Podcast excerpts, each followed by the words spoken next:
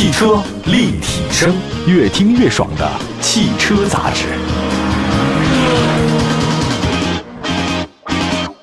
欢迎大家关注本期的汽车立体声。今天我们说说林肯。我要说林肯在中国卖的比美国还好，我估计大家不太相信啊，但事实就是如此啊。林肯呢，最近几年啊，在中国市场上卖的非常的好，因为豪华品牌嘛。那虽然落地时间并不长，但是它的品牌认可度和产品力是很强。大家都知道美国著名的总统林肯，我觉得现在算是林肯在中国呢跻身了豪华品牌销量的二线阵营啊，那比 BBA 呢还是稍微差一点。当然呢，你要说在二线豪华里面，它已经很不错了。它旗下呢有三款国产 SUV，表现呢是可圈可点。那个数据显示呢，二零二一年林肯在中国地区的总销量超过九点一万辆，相比二零二零年增长了百分之四十八。我这个成绩很好啊，就是林肯在中国市场已经超过美国市场，成为林肯在全世界最大的一个细分市场，厉害。因为有市场嘛，大家明白，这个商人是以逐利为目的的，他所以他对中国市场的重视程度也特别的高啊，谁卖的多我卖给谁嘛，这个没什么好说的，换谁都一样。不仅是原版国产或者进口美国市场的现有车型，他们还根据中国消费者的需求特点来打造新车。那刚刚上市个林肯 Z，这个就是一款专门为中国市场打造的豪华运动中级车，官方价格区间是二十五万两千八到三十四万零八百。你看这个价格呢，我真的觉得它很拿捏啊。如果是四十万以上，我干嘛不买 BBA 呢？如果二十万以内的话呢，我干嘛不买福特、丰田什么的？偏偏二十五到三十之间，你还能买的是豪华品牌，一看起来呢，嘿，是豪车，豪车啊，很贵。哎呀，真的是被他装到了，确实是拿捏的非常准。二十五到三十四啊，要不是特别高，也不是特别低，特别满足一些这个中产阶级很想有品位的状态。那个林肯的官方是这么说的：作为林肯首款中国制造汽车，智呢是智慧的智。全新林肯 Z 的上市呢，不仅进一步丰富了林肯国产化车型的矩阵，更展现了林肯对中国豪华轿车市场的前景的信心。啊，他说，全新的林肯 Z 以满足年轻人对未来极致想象的产品力和客户体验，强化品牌年轻化主张，再次诠释了豪华自有其道的丰富内涵。哎，你看这个话说的真的是有水平哈，主打年轻人吧，而且它是满足了中国豪华车市场的前景。这为了满足年轻人消费者的个性化需求，林肯 Z 有两种不同的包围风格。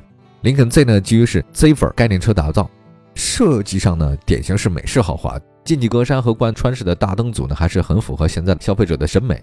它有好几种型，叫爱享型，英文数字爱享呢就是享受的享，爱享型多以镀铬装饰条进行点缀。那么爱酷型呢，以黑色装饰件进行搭配，有点暗黑，所以爱享和爱酷，你看这个非常爱。那车身侧面呢是轿跑设计，C 柱和尾部的设计呢跟之前 MKZ 呢有点像，倾斜的 C 柱慢慢的向后延伸，直到车尾，它是一种向前俯冲的效果啊。同时呢，它还通过黑色的 A 柱设计带来悬浮式车顶的效果，一体式的侧徽标与感应式的隐藏门把手呢很好的融合了，腰线是很凌厉的侧腰线，这个搭配呢横向延展设计的车尾，所以它立体感做的不错啊。全新的林肯 Z 爱享的侧徽标是双色设计。那么爱酷呢，则采用的是亮黑搭配亚光灰，作为林肯家族的标志性的设计，贯穿式的尾灯组也出现在林肯 Z 上。相比 SUV 家族的简约设计，林肯 Z 的尾灯更加运动，灯组下方的黑色饰板呢，让车尾看起来有层次感。所以，呃，如果是从这个整体的风格来看呢，林肯 Z 它的的确确是符合大众审美的运动设计，这个是没毛病的。整体效果很圆润，很饱满啊！它的主要竞争对手呢，凯拉克 CT 五呢，给人感觉是个性更强、更前卫。我们再来看沃尔沃，沃尔沃也是它竞争对手嘛，是 S 六零嘛。沃尔沃 S 六零有点是北欧的那种干练硬朗。这个三款车像卡迪呀、沃尔沃还林肯，哎呀，风格真的不一样。你看，如果从冒险家、叉 T 四、叉 C 四零啊，一个是林肯，一个是凯迪拉克，还有沃尔沃这三款车的销量来比的话，我觉得大家可能对林肯的风格还是比较偏爱一点的。林肯 Z 的长是四米九八，这个非常大，宽是一米八六，高是一米四八，轴距是两米九，轴距呢相比 MKZ 呢增加了八公分，哎，又加长了。那你要看那个 S 六零，就是沃尔沃那个，呃，沃尔沃轴距是两米八七，其实呢比它还要小小挺多的。CT 五呢是两米九四，有一点我觉得比较有趣啊，就是从实际乘坐感受来看，横置发动机的林肯 Z 比采用纵置发动机的 CT 五。在腿部方面有优势啊，因为这发动机的装备方式嘛，凯迪拉克是纵置啊，林肯是横置的。因为轴距呢多了不少，所以我觉得林肯 Z 它比 S 六零后排更宽敞一点。再来看内饰方面，内饰方面林肯 Z 很有科技感，它是燃油车，但是给你一种电动车的感觉。哎，你看这个效果就有了啊，给你拉满了，十二点三英寸加二十七英寸的超大尺寸贯穿式的全景屏，长度达到一米一，支持高清分辨率和多点触控，能够实现完整或者独立分屏内容显示。主副驾可以根据需求自由的切换屏幕的显示的内容，副驾的乘客呢在路途当中有更多的参与感。那么林肯 Z 的林肯星云人机交互界面采用卡片式的智能交互设计。将常用车机的功能呢以卡片形式来呈现，你可以根据个人喜好自定义界面。贯穿式的全景屏呢能实现多种智能操作模式，一指操作可以点击滑动，两指操作可以实现地图功能自由的缩放，三指清扫可以实现屏幕间的互通互联，五指收拢返回主界面。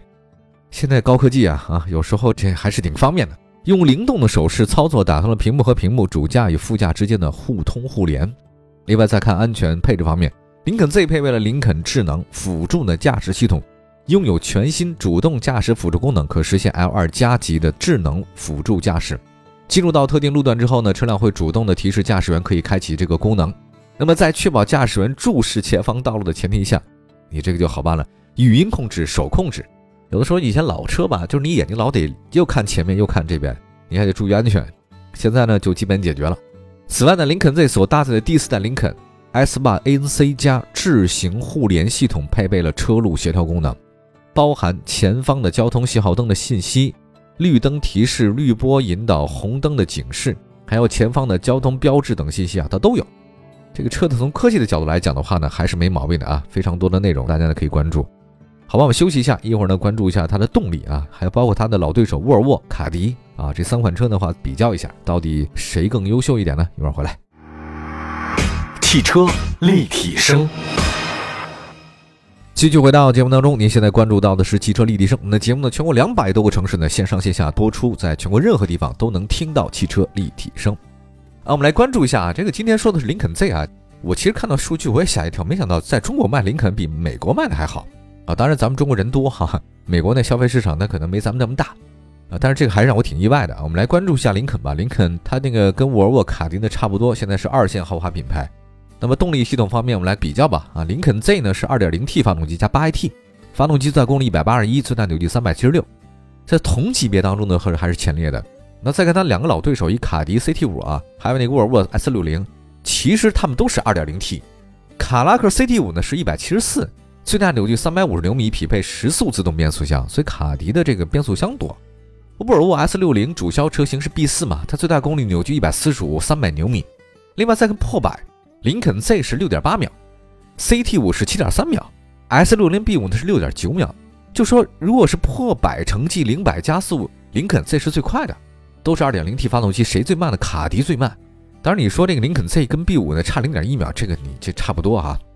我觉得林肯 Z 应该算是在性能方面还是可以的，卡迪我觉得太重了，不知道为什么，每次开我都觉得。哎呦，看心疼，因为每踩一脚那个油门啊，总觉得一个汉堡没了。林肯 Z 呢是个七款车型可以选择啊，包括四款爱酷和三款爱享。二十五万两千八的爱酷尊越版是入门级车型。安全配置方面，前后排头部气囊、胎压显示、ESP 是标配。舒适性、便利性没毛病。另外的话呢，还有倒车影像、倒车雷达、定速巡航、远程启动、多功能方向盘、主副驾驶座的电动调节、自动开启 LED 大灯。外后视镜电动折叠加热，自动分区空调，后座的出风口，全景天窗，这都是标配啊，这个还是可以的。另外呢，二十六万九千八的爱酷尊享版和爱享尊享版的话呢，相比爱酷尊越版高一万七吧。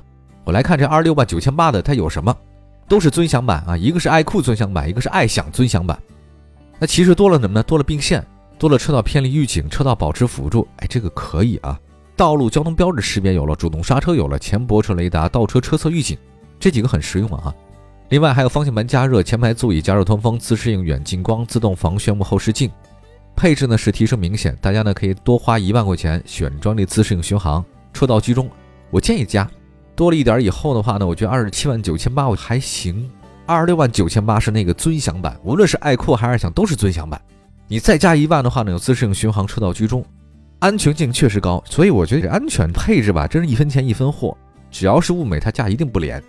价廉的话呢，一定不是特别的美啊，除非他是想赔钱啊，这种人很少。再来看二十九万九千八的爱酷尊雅版和爱享尊雅版，都是尊雅版。其实你看啊，它就分两款，一个是爱酷，一个是爱享。